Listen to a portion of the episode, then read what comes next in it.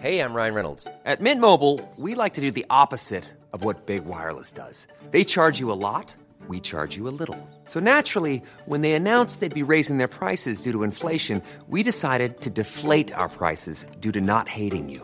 That's right. We're cutting the price of Mint Unlimited from $30 a month to just $15 a month. Give it a try at mintmobile.com slash switch. $45 upfront for three months plus taxes and fees. Promo rate for new customers for limited time. Unlimited more than 40 gigabytes per month. Slows. Full terms at mintmobile.com.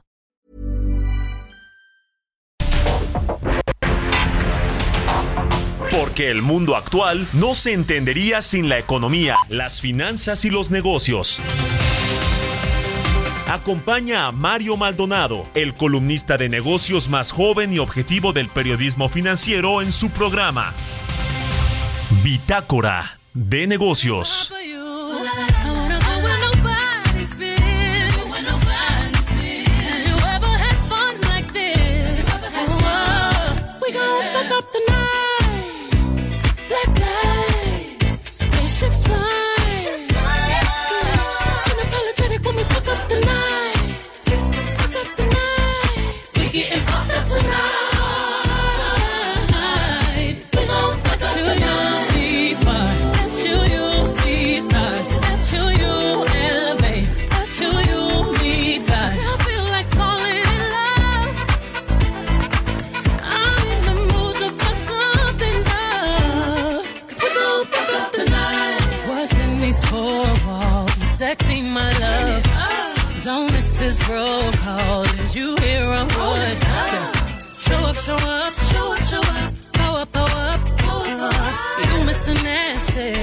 Clean it up. Where nobody's been. Where nobody's been. Have you ever had fun like this? I wanna go missing.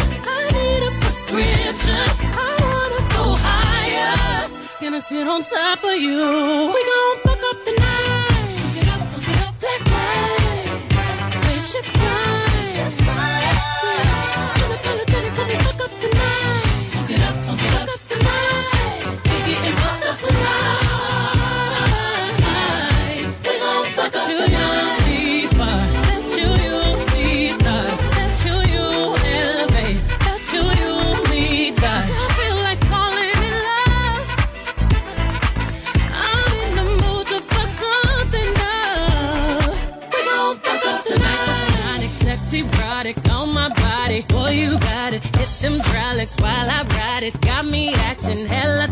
thotty. So excited, so excited. I'm a seasoned professional. Squeeze it, don't let it go. Tease it, no self-control.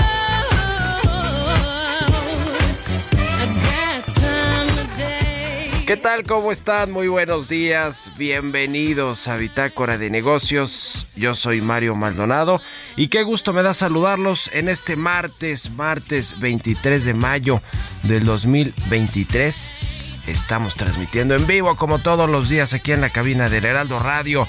Muchísimas, muchísimas gracias por acompañarnos en punto de las 6 que arrancamos esta barra informativa del 98.5 de FM. Así que a todos los que nos escuchan aquí en la capital del país y en el Valle de México, un gran saludo. Y de verdad muchísimos agradecimientos por acompañarnos, eh, por madrugar con nosotros, aunque ya con este cambio de horario eh, pues ya no está tan oscuro, ¿no? Cuando despertamos o cuando salimos a la calle. Pero bueno, finalmente es madrugar porque nos mueven los horarios y es despertar tempranito y les agradecemos a todos los que nos escuchan también en el resto de la República Mexicana a través de las estaciones hermanas del Heraldo Radio, a quienes nos escuchan también en las estaciones eh, del sur de los Estados Unidos con los que el Heraldo tiene eh, alianza y en cualquier parte del mundo también a través de eh, la radio por internet o el podcast de Bitácora de Negocios. A todos y a todas, muchas, muchas gracias. Comenzamos el martes, como todos los días, un poquito de música antes de entrar a la información. Esta semana estamos escuchando canciones favoritas, las favoritas de los integrantes de Bitácora de Negocios y esta de Beyoncé que se llama Coffet.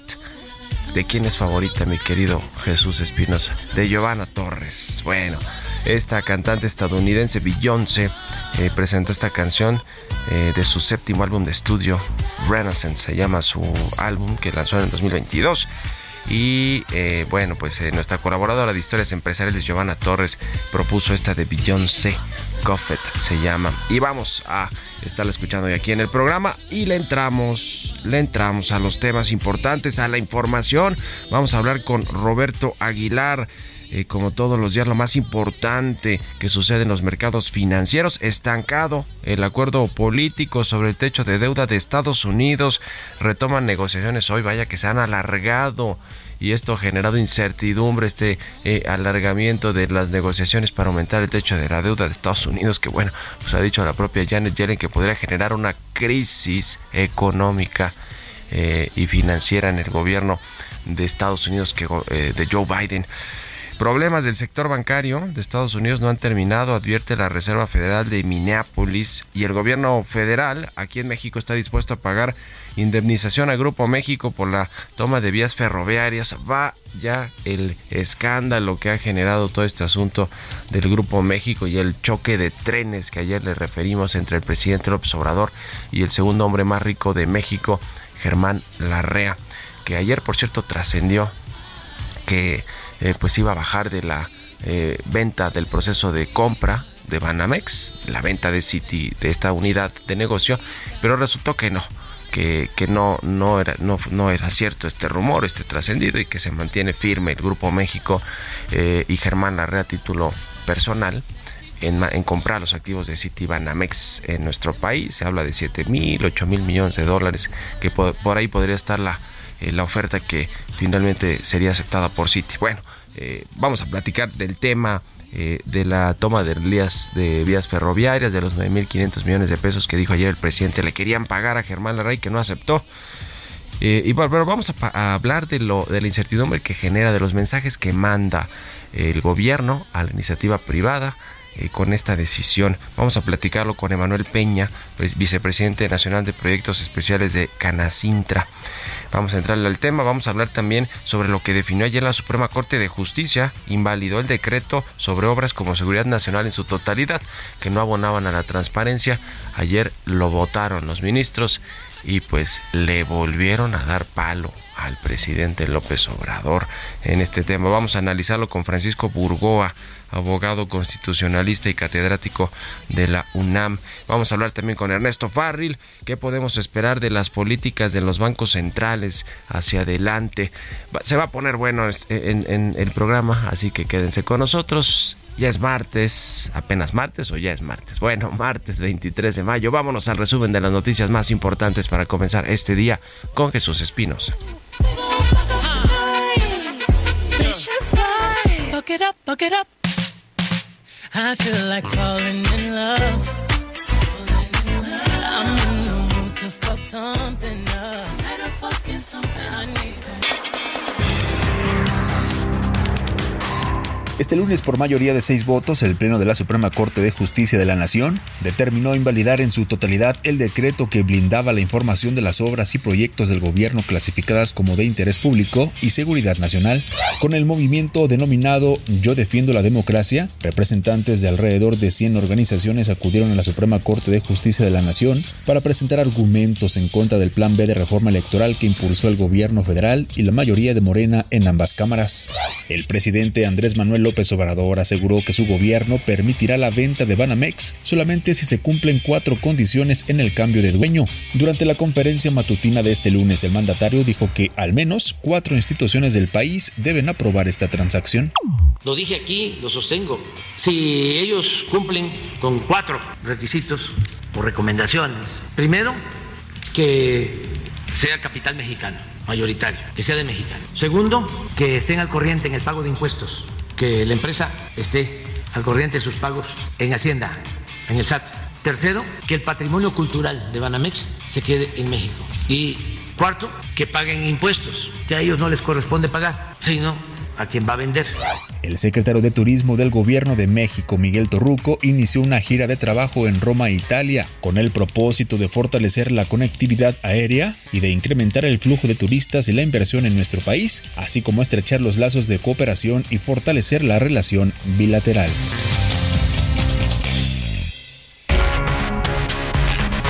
El editorial.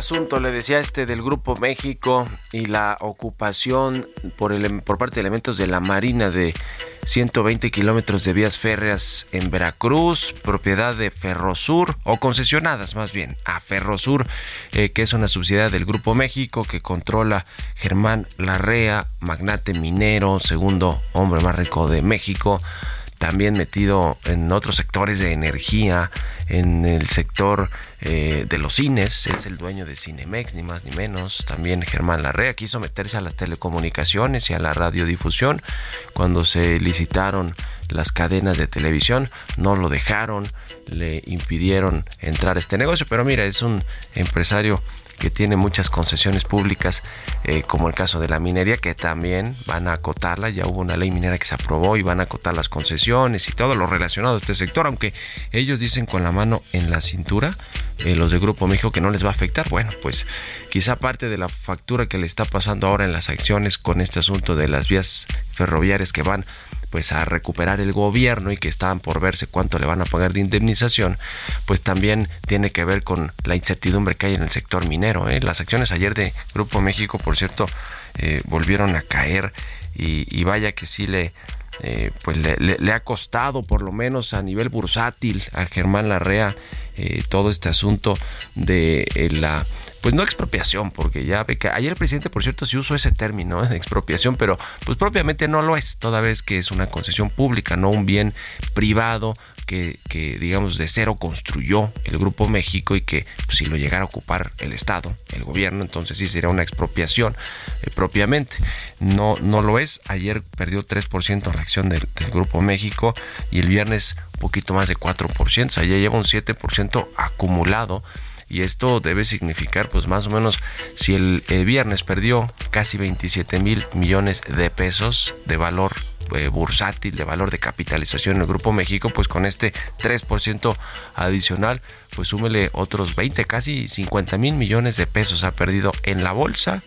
Eh, Grupo México, donde el accionista de control principal es Germán Larra y su familia, por este asunto de la incertidumbre. Ahora, esto es relativo, esto puede volver a rebotar la acción, sobre todo, eh, digamos que ya rigiéndose más por los fundamentales del, grupo, que es la minería con respecto al precio de los metales, en fin, pero le ha cobrado factura sin lugar a dudas.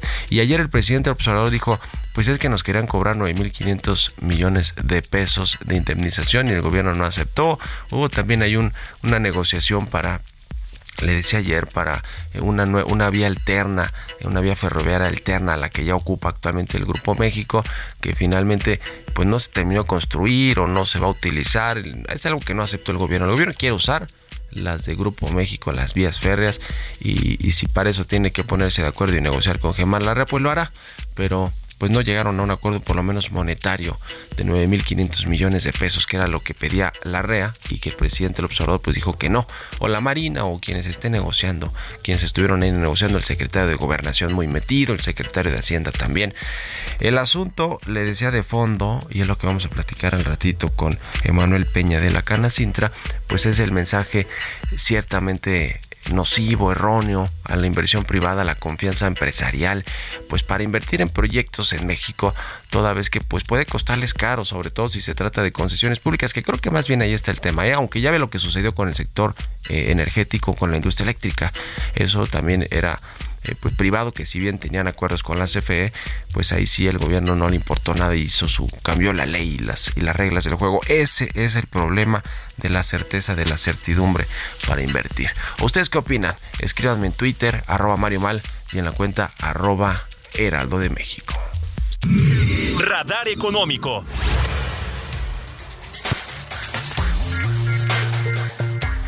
Y bueno, ya le decía, como todos los martes, vamos a platicar con Ernesto O'Farrill sobre qué podemos esperar de las políticas monetarias de los bancos centrales hacia adelante, de la Reserva Federal, del Banco Central Europeo, del, del Banco de México también.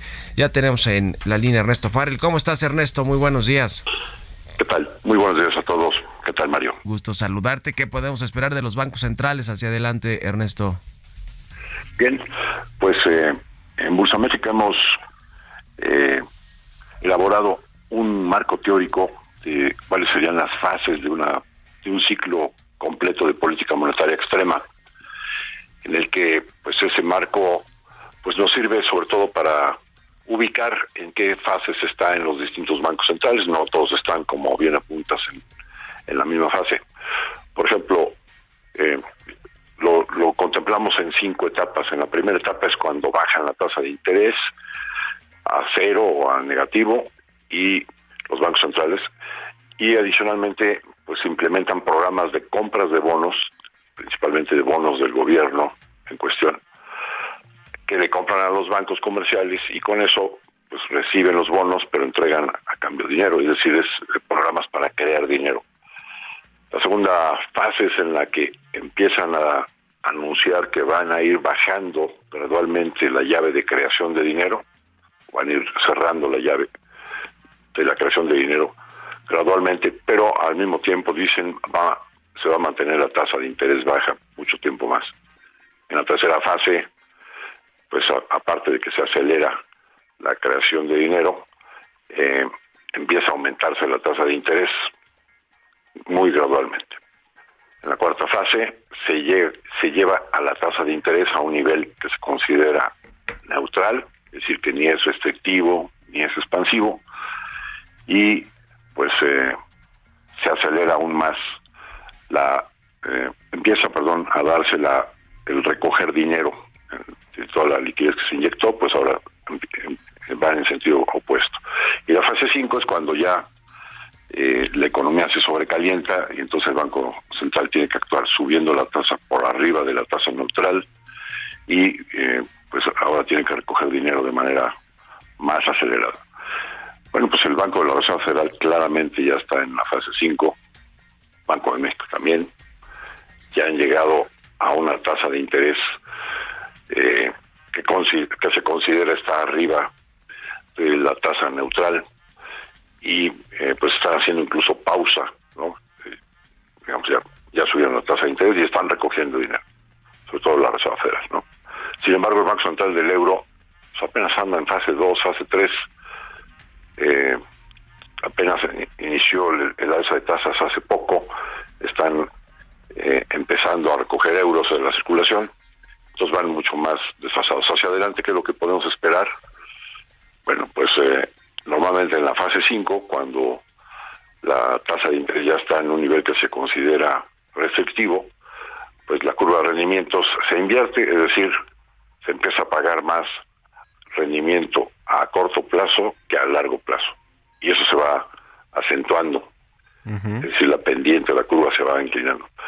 Y eso a su vez te está diciendo que lo que está esperando el mercado es que se dé una recesión y que en el futuro pues el Banco Central en cuestión pues tenga que bajar las tasas de interés. Y eso es lo que estamos viendo ya en, estos momentos. ¿Cuándo va a bajar la tasa de interés? Pues hoy los bancos centrales se empeñan tanto la Reserva Federal como el Banco de México en decir que van a mantener la tasa eh, todavía alta durante mucho tiempo, que no la van a bajar. Sin embargo, los mercados están descontando que, es inminente la recesión y que la tasa de interés va a tener que bajar pronto. Cuando, pues más o menos los mercados nos dicen dentro de unos de tres a seis meses, cuando empiece a darse la recesión. Ya, pues así es las apuestas de los del, del, mercado, de los inversionistas. Ya veremos qué sucede. Muchas gracias, como siempre, Ernesto. Un abrazo, buenos días. Muy buenos días, Mario. Que estén bien todos. O Farril, que escribe en El Financiero de los lunes. Vámonos a otra cosa, 6 con 20. Economía y mercados. Roberto Aguilar ya está aquí en la cabina del Heraldo Radio. Mi querido Robert, buenos días. ¿Cómo estás, Mario? Muy buenos días. Te saludo a ti y a todos nuestros amigos. Fíjate que el tema de la deuda, de elevar el techo de la deuda de Estados Unidos es lo que sigue dominando en los mercados financieros internacionales. Ayer no se pudieron, no, no se pusieron de acuerdo, no alcanzaron eh, ningún tipo de acuerdo el presidente Joe Biden y, el, y su contrincante político. Pero bueno, los dos manifestaron que hay disposición justamente de evitar el impago de la economía más grande de este planeta que entraría en vigor a partir justo del primero de junio. Pero es interesante también ayer el tema que se dio eh, sobre declaraciones de miembros de la Reserva Federal sobre la expectativa de las tasas de interés. Fíjate que por una parte el presidente de la Reserva Federal de Minneapolis declaró que la decisión de volver a subir la tasa de interés o hacer una pausa en la reunión del mes que viene estaba muy reñida, mientras que el presidente de la Reserva Federal de San Luis dijo que podrían ser necesarios otros 50 puntos base de incremento y estos dos temas, pues te decía, están dominando justamente el tema. Ahora hay una eh, sobre el tema de la negociación del techo de la deuda en Estados Unidos. Fíjate que es interesante porque a pesar de estas diferencias, o más bien a pesar de las coincidencias que hay de llegar a un acuerdo, sí hay diferencias estructurales. Por una parte, pues justamente Estados Unidos, el, presidente Biden quiere que se eleve, que se gaste más, pero también que se aumenten los impuestos y más bien sus contrincantes políticos, los demócratas, pues justamente están buscando que, se generen más impuestos a través de estas eh, pues de estos programas justamente a los más acaudalados y las empresas y también por el otro lado justamente eh, los, los, los republicanos pues quieren que haya recortes al gasto en Estados Unidos. También te comento que el Departamento del Tesoro justamente de Estados Unidos reiteró que espera poder pagar las facturas del gobierno estadounidense solo hasta el primero de junio si no hay un aumento del límite de endeudamiento, lo que deja solo 10 días para que los negociadores republicanos del Congreso y de la Casa Blanca lleguen a un acuerdo. Esta es la tercera carta que recibe el Congreso por parte del Janet Yellen. Dijo que era altamente probable que el organismo no pueda hacer frente a todas las obligaciones de pago del gobierno de Estados Unidos. También te comento que la Organización Internacional de Comisiones de Valores presentó las primeras medidas globales para regular los mercados digitales y de criptoactivos basándose en las lecciones extraídas justamente de la quiebra y hundimiento el año pasado de la bolsa FTX que avivó justamente las preocupaciones por la protección de los inversionistas.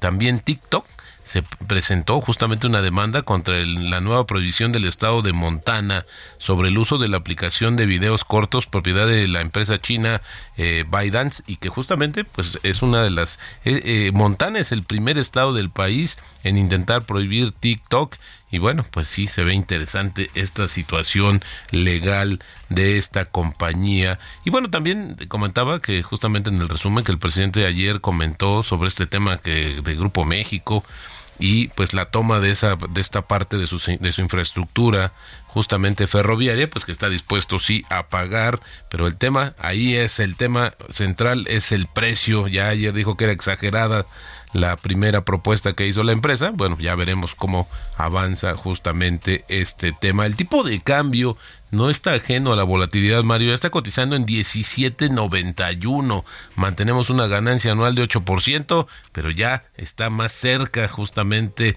de regresar a los niveles de 18 pesos. Pues así las cosas con el tipo de cambio. Muchas gracias Robert y nos vemos al ratito en la televisión. Gracias Mario, muy buenos días. Roberto Aguilar, síganlo en Twitter, Roberto AH6 con 24 minutos. Vámonos a la pausa y volvemos con más aquí a Bitácora de Negocios.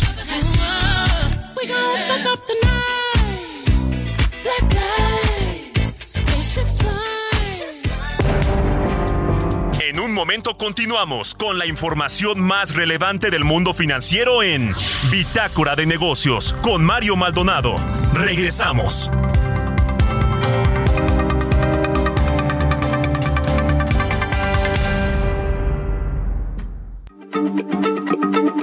Heraldo Radio, la H se lee, se comparte, se ve y ahora también se escucha.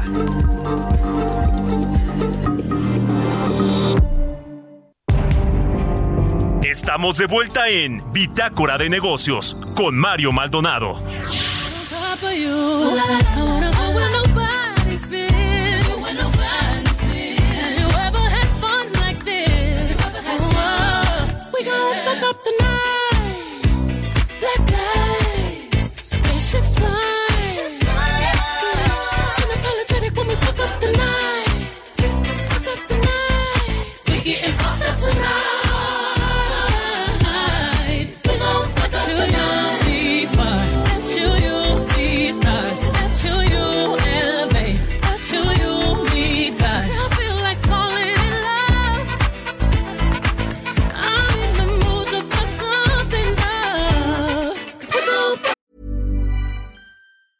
Introducing Wondersuite from Bluehost.com. Website creation is hard, but now with Bluehost, you can answer a few simple questions about your business and get a unique WordPress website or store right away. From there, you can customize your design, colors, and content. And Bluehost automatically helps you get found in search engines like Google and Bing. From step-by-step guidance to suggested plugins, Bluehost makes WordPress wonderful for everyone. Go to bluehost.com/wondersuite. What's in these four walls? Sexy, my love. Don't miss this call. Is you what? Show up, show up, show up, show up. Up, up. You Mr. Nasty. I clean it up.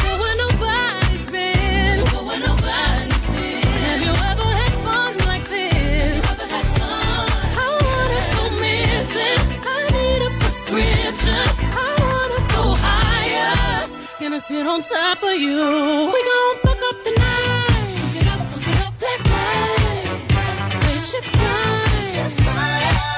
Estamos de regreso aquí en Bitácora de Negocios, 6 con 31 minutos, tiempo del centro de México. Y regresamos escuchando a Beyoncé. Se llama Cuffet esta canción. Esta semana escuchamos canciones favoritas de aquí de Bitácora de Negocios. Ahora nos tocó un poquito, ¿no? A ver cuál me toca a mí. ¿Cuándo me toca a mí, Chucho? ¿El viernes? Bueno, yo todavía no decido, pero el viernes voy a poner mi canción. Esta, esta la, la, sugirió Giovanna Torres, nuestra colaboradora de historias empresariales, y es de Beyoncé, de su más reciente álbum de estudio, que se llama Renaissance, del 2022. Vámonos, vámonos al segundo resumen de noticias con Jesús Espinosa.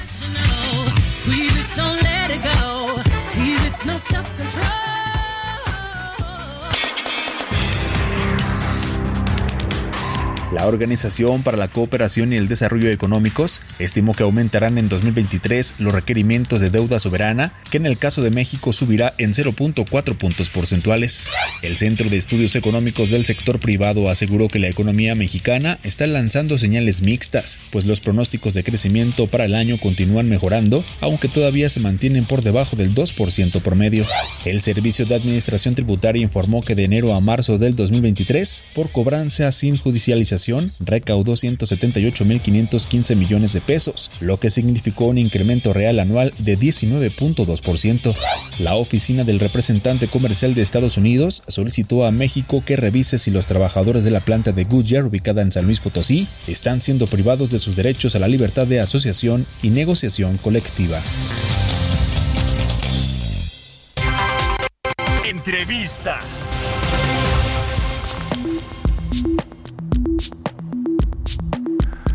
Vamos a platicar con Emanuel Peña, él es vicepresidente nacional de proyectos especiales de Canacintra, la Cámara Nacional de la Industria y la Transformación. ¿Cómo estás, Emanuel? Buenos días.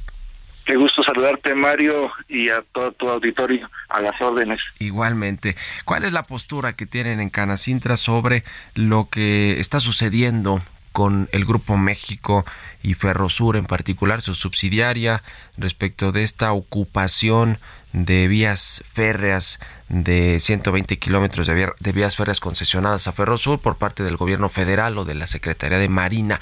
¿Qué les parece? ¿Cuál es la opinión que tienen en Canacintra sobre este tema?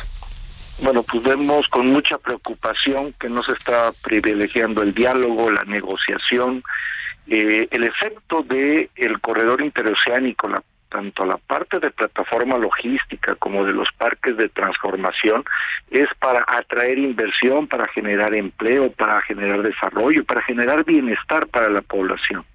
Y esto significa una coordinación muy importante, tanto del sector público como del sector privado. Incluso tenemos una ley de inversión público-privada que permitiría ponernos de acuerdo en cómo juntos podemos lograr que un proyecto de este calado de nivel internacional donde pretendemos que sea tomado como un hub de traslado de mercancías entre océanos, el corredor interoceánico, pues eh, pudiésemos ponernos de acuerdo para trabajar en forma conjunta. Sí entendemos en la lógica de eh, la, la propia plataforma logística, digamos, la coordinación que debe de haber hacia los clientes, vamos a ponerlo en esa dimensión, de que ellos se quieren encargar que alguien les resuelva el problema de transportar sus mercancías de un océano a, otro, sin necesidad de pasar por muchas ventanillas para poder lograr tal, propósito. Eso es lo que se llama plataforma logística. Y desde esa dimensión se entiende que se quiera tener una sola administración. Sin embargo, mucho de esto para atraer inversión tiene que ver con ese sentido de eh, orden jurídico de largo plazo para traer inversiones para poder desarrollar este proyecto. Y lo vemos en el tema ahora de la segunda etapa de los parques de transformación, donde a la fecha se han anunciado estos 10 parques y no existe una promulgación de una ley de reglamentos ni de decretos, aunque se han anunciado varias veces y no llegan. Entonces, es un es una situación muy complicada eh, de cara al propósito que tiene que es desarrollar el sur sureste de México este este tipo de situaciones. Eh, Mario. Sí con el corredor transísmico incluso con el tren Maya.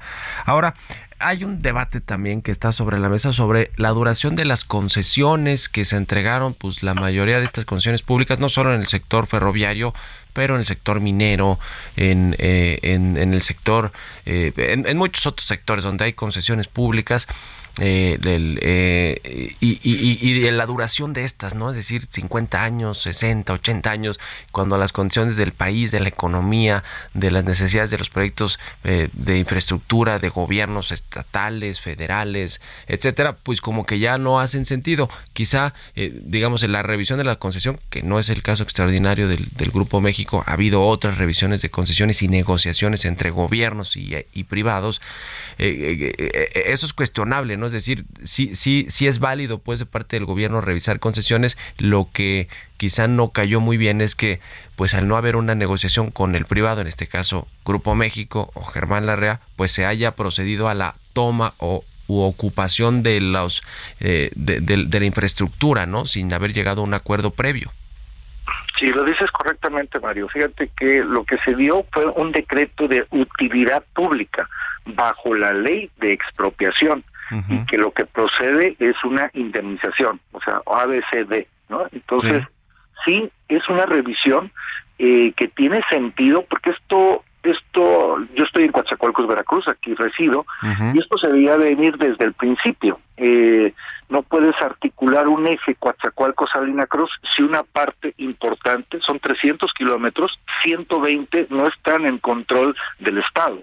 Eh, y en ese sentido, pues bajo la ley, sí están haciendo esta revisión porque y, creo que es ahí donde viene mucho del tema. Una expropiación la, entendemos como eh, eh, algo privado que estamos eh, tomando para utilidad pública.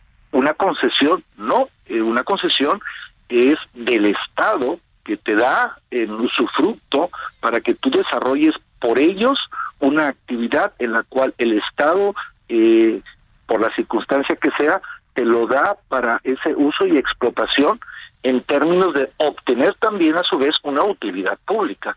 Entonces, eh, ahí es donde viene mucho del enredo de, de, cómo se da la situación y la preocupación evidentemente va en dos sentidos. Uno, pues ver que se haga de forma legal, transparente, la negociación de esta concesión y dos, el mensaje que se da a el inversionista extranjero, nacional, regional, del Estado de Derecho sobre el cual estamos transitando los mexicanos en esta, en esta etapa para lograr un proyecto muy, muy importante que lo que menos queremos es que nazca empañado en una poca capacidad de diálogo que hayan tenido los interlocutores en el manejo de esta situación, que han tenido suficiente tiempo para arreglarla tuvieron tiempo, sí hubo, hubo eh, pues negociaciones desde el año pasado, pero no se lograron poner de acuerdo. O sea, la realidad del el gobierno federal los interlocutores del gobierno federal con el Grupo México y bueno, pues pasó lo que pasó ayer. Ahora, el tema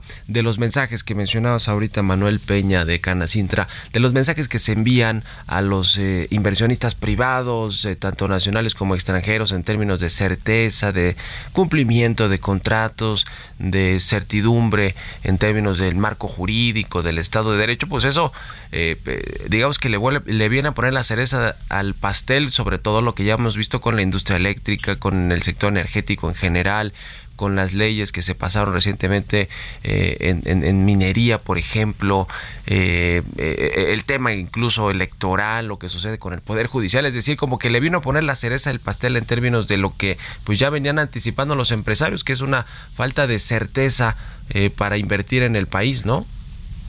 Lo dices muy bien, Mario. Eh, de hecho, por eso eh, el señalamiento de decir, este proyecto que tiene estas dos etapas, por un lado el corredor logístico y por otro lado todos estos polos de desarrollo, eh, deben de venir acompañados de una estructura jurídica que permita a todos tener un grado de confianza, entradas, salidas al mismo, y es bien importante sería muy diferente que declararan de utilidad pública esto, pero además completaran completamente el proyecto, donde dicen, además, lo importante es eh, hacer estos parques de transformación y con ellos se emita no un decreto, sino todo un marco jurídico, eh, leyes, reglamentos, sí decretos, de cómo se instrumentaría. Eso daría certeza. Si se diera el anuncio completo, sería diferente, porque entenderíamos que un proyecto en el que creo que todos estamos de acuerdo que es bienvenido, que es necesario, que es una ventana de oportunidad muy importante para México en el contexto del el comercio internacional, eh, pues sería mucho más robusto y sería recibido eh, eh, con esa idea de orden sobre un proyecto que trasciende al sur sureste de México y que y que le da un equilibrio al país, que es lo que busca este proyecto. El proyecto como tal del corredor transísmico que pareciera que de los cuatro fundamentales o prioritarios del gobierno federal, es decir, junto con el Tren Maya, el aeropuerto Felipe Ángeles y la refinería de Dos Bocas, pues parecía el que, el que tiene más sentido económico, comercial, eh, de largo plazo, eh, porque además lo han querido construir ya muchos gobiernos, ¿no? Dice que desde Porfirio Díaz se quería construir este corredor interoceánico eh, de, del Istmo de Tehuantepec. Eh, parece que sí tiene sentido, eh, ustedes, digamos, allí en Veracruz, que justamente va a conectar estos puertos de Coatzacoalco con Salina Cruz, en Oaxaca, ustedes lo ven bien, eh, el, proyecto, hablando ya, digamos, del proyecto como tal, del corredor transísmico, más allá de lo que sucedió con Grupo México y las vías férreas, o sea, le va a dar mucha vitalidad a, económica y comercial a toda esta zona. Es correcto, es un proyecto que tiene más de 100 años en desarrollo eh, y que le da pues mucha vitalidad, no solo por el propósito del desarrollo económico per se, sino por el desarrollo de la población de, de esta parte del país. Y no solo es un tema de buen deseo de quienes habitamos en este lugar de la patria, o como se vea desde Ciudad de México, en términos económicos es una necesidad del mercado mundial eh, de poder tener viabilidad de poder mover las mercancías entre los océanos.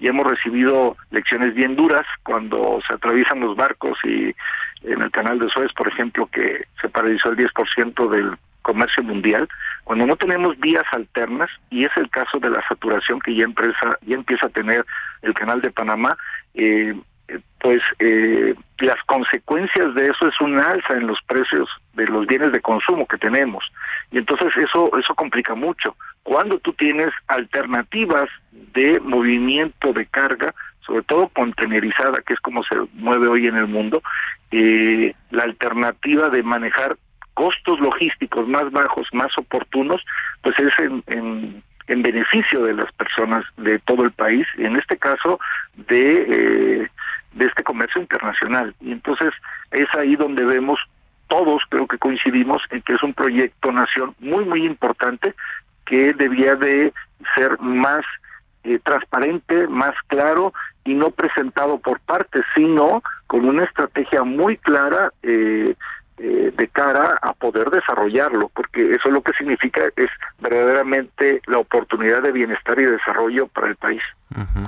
Pues ya veremos qué sucede con este proyecto del corredor transísmico o, interoceánico del Istmo de Tehuantepec y qué sucede con la negociación entre Grupo México y el gobierno. Y lo estaremos platicando. Gracias, Emanuel Peña, vicepresidente nacional de Proyectos Especiales de Canacintra, por estos minutos y muy buenos días. Muy buenos días, Mario, y a la orden. Hasta luego, 6 con 45. Vámonos con las historias empresariales. Historias empresariales. Viene el Hot Sale 2023 del 29 de mayo al 6 de junio y estudios que se han hecho sobre esta pues eh, temporada de eh, ventas eh, en línea muestran qué es lo más lo que más se comprará y lo que más se venderá obviamente de parte de los retailers. En la próxima edición de este Hot Sale, la campaña de descuentos online que inicia la próxima semana, nos va a platicar de este tema Giovanna Torres. El Hot Sale es un evento anual que promueve las compras por Internet con la intención de impulsar el crecimiento del e-commerce beneficiando a miles de marcas y negocios en México y Latinoamérica. Surgió en el 2014 como un esfuerzo de la Asociación Mexicana de Ventas Online para impulsar el e-commerce a través de promociones y descuentos. También existe en otros países de la región como Argentina y Colombia, pero es gestionado por organizaciones diferentes. El próximo lunes 29 de mayo a las 0 horas arrancará la décima edición y terminará el martes 6 de junio a las 12.59 horas. La Asociación Mexicana de Ventas Online señaló que el evento ha ido creciendo en los últimos años y que las ventas de la edición 2022 se duplicaron respecto a las del 2019 antes de la pandemia y se tuvo un total de ventas de 23.240 millones de pesos. Para esta edición se espera la participación de más de 600 empresas con diversos productos y descuentos. De acuerdo con un estudio de la asociación, los hombres son los más interesados en comprar con el 55% entre 25 y 44 años, provenientes de Ciudad de México y del centro del país. En cuanto a los productos, los más solicitados son los electrónicos con el 51% de las intenciones de compra. Para Bitácora de Negocios, Giovanna Torres.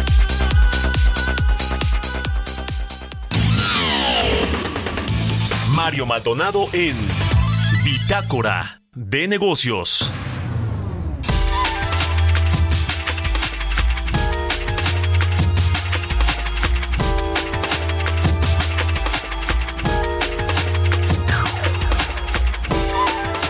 Y le decía al inicio del programa que la Suprema Corte de Justicia de la Nación ya votó este asunto de las obras de considerar las obras públicas como eh, proyectos de seguridad nacional y de interés público, lo cual le quitaba transparencia eh, por, decir una cosa nada más y que además se usa el término de seguridad nacional de forma muy indiscriminada, pues le, le permitía pasar por encima de leyes de de eh, manifestaciones ambientales, de eh, transparencia en el uso de los recursos, bueno, en fin, muchas cosas que ampara la seguridad nacional por ser de seguridad nacional. Bueno, esto ya lo echaron abajo los ministros, lo votaron ayer y bueno, se invalidó este decreto del presidente López Obrador sobre estas obras y considerarlas de esta manera de seguridad nacional. Vamos a platicar con Francisco Burgó, abogado constitucionalista, catedrático de la UNAM. ¿Cómo estás, Francisco? Buenos días. Buenos días, Mario. Qué rápido pasa el tiempo. Hace año y medio estábamos comentando qué era lo que podía pasar y mira, pasó lo que comentábamos hace año y medio. Ahora, nada más para aclarar, este, e, esta definición eh, es sobre el decreto original, pero no sobre lo que volvió a mandar el presidente, porque ya volvió a mandar otro decreto, ¿no? Efectivamente, y de hecho lo podemos platicar en los mismos términos. Lamentablemente, el día de ayer los ministros de la Suprema Corte no mencionaron para nada este decreto presidencial del jueves pasado, del 18 de mayo de 2023, porque como bien señalas, única y exclusivamente la invalidez fue el del acuerdo presidencial del 22 de noviembre de 2021. Pues sí, eh, va, a ir por la misma línea, aunque se tarden un poco más en, en, dirimirlo los, ministros de la Corte. Pero a ver, cuéntanos ayer cómo estuvieron los votos, cómo, cuál es la definición y qué opinas de fondo del tema de que pues los proyectos los quieran considerar de seguridad nacional, entre otras cosas, pues para que no les hagan las revisiones en términos de transparencia que normalmente se hacen estos proyectos eh, enormes como el Tren Maya, como los la construcción de aeropuertos, etcétera. Bueno, número uno, en México y en cualquier parte del mundo hay sistemas jurídicos que tienen un orden en cuanto a todas las normas que tienen.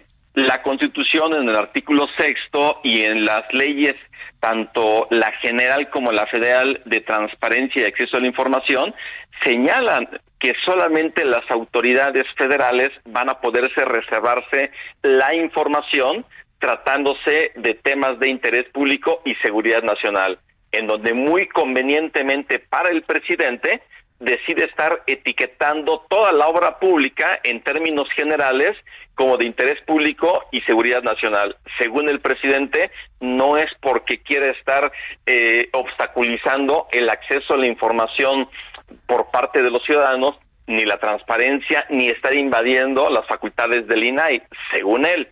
Pero en los hechos, simplemente eso es lo que implica, que hay una total eh, oscuridad, una falta de transparencia, un impedimento para que los ciudadanos ejerzamos nuestro derecho de acceso a la información pública. Entonces, ese acuerdo presidencial de ninguna manera podía ir más allá de lo que dicen las leyes que están arriba de él en esta jerarquía jurídica, ni tampoco lo que dice la propia Constitución, y es más, la Ley de Seguridad Nacional establece los supuestos sobre los cuales debe de entenderse el concepto de seguridad nacional y un acuerdo del presidente, como es el de 2021, no puede venir simplemente a decir que para él es seguridad nacional exactamente todas las obras públicas simplemente porque él lo decide.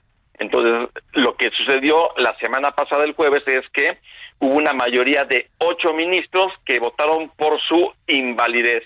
Sin embargo, ayer hubo, esa discusión al interior de la Corte ahora para determinar los efectos, los efectos solamente por el de 2021, porque como te comentaba, respecto de el del 18 de mayo de 2023, no se mencionó nada. La diferencia entre el acuerdo de 2021 y el decreto de 2023 con independencia del aspecto jurídico de que unos acuerdo y otros decreto, al final son instrucciones del presidente y el decreto del jueves va en el sentido de también etiquetar obra pública determinada, Tren Maya, el corredor interoceánico y los aeropuertos allá en el sureste mexicano, como de seguridad pública, de seguridad nacional y, y ¿cómo se llama? Utilidad pública y justo ayer, al momento de determinarse cuáles van a ser los efectos, una mayoría de seis ministros frente a cinco son los que determinaron que esta declaratoria de invalidez simplemente es con efectos generales, es decir, ya queda totalmente invalidado, dicho coloquialmente, es como si ya no existiera y cuando menos respecto de este acuerdo de 2021, ninguna autoridad especialmente hablando del Poder Ejecutivo, va a poder estar señalando que no puede entregar información por temas de interés público ni por seguridad nacional. En 40 segunditos, porque nos cae la guillotina, Francisco. Entonces, el decreto que mandó el jueves, el nuevo decreto del presidente del observador, en respuesta a, la, a, lo que dirimió la Corte, eh, eh, ¿en qué va a quedar? Porque pues ellos van a decir, no, pues hay otro decreto y mientras este no lo invalide la Corte, vamos a funcionar con ese. ¿O cómo ves en 40 segundos? Bueno, simple y sencillamente la Corte tiene que eh, resolver la queja que presentó el INAI. Si la desecha la queja porque ya resolvió la Corte el, el acuerdo de 2021, entonces deberá de presentarse ahí otro recurso. Pero ahí hay un problema el INAI tiene, está paralizado sustantivamente para presentar controversias constitucionales. Entonces el tema ahí está todavía para seguirse discutiendo. Bueno, pues qué enredo. Gracias, gracias como siempre por, por explicarnos y ayudarnos a entender estos asuntos. Francisco Borgoa, abogado constitucionalista catedrático de la UNAM. Muchas gracias y buenos días. Buenos días, Mario. Un fuerte abrazo para ti y para tu audiencia. Un abrazo, hasta luego. Con esto nos despedimos. Gracias a todos ustedes por habernos acompañado este martes aquí en Bitácora de Negocios. Se quedan en estas frecuencias del Heraldo Radio con Sergio Sarmiento y Lupita Juárez. Nosotros nos vamos a la televisión, al canal 8 de la televisión abierta, a las noticias de la mañana. Y nos escuchamos aquí mañana tempranito a las 6. Muy buenos días.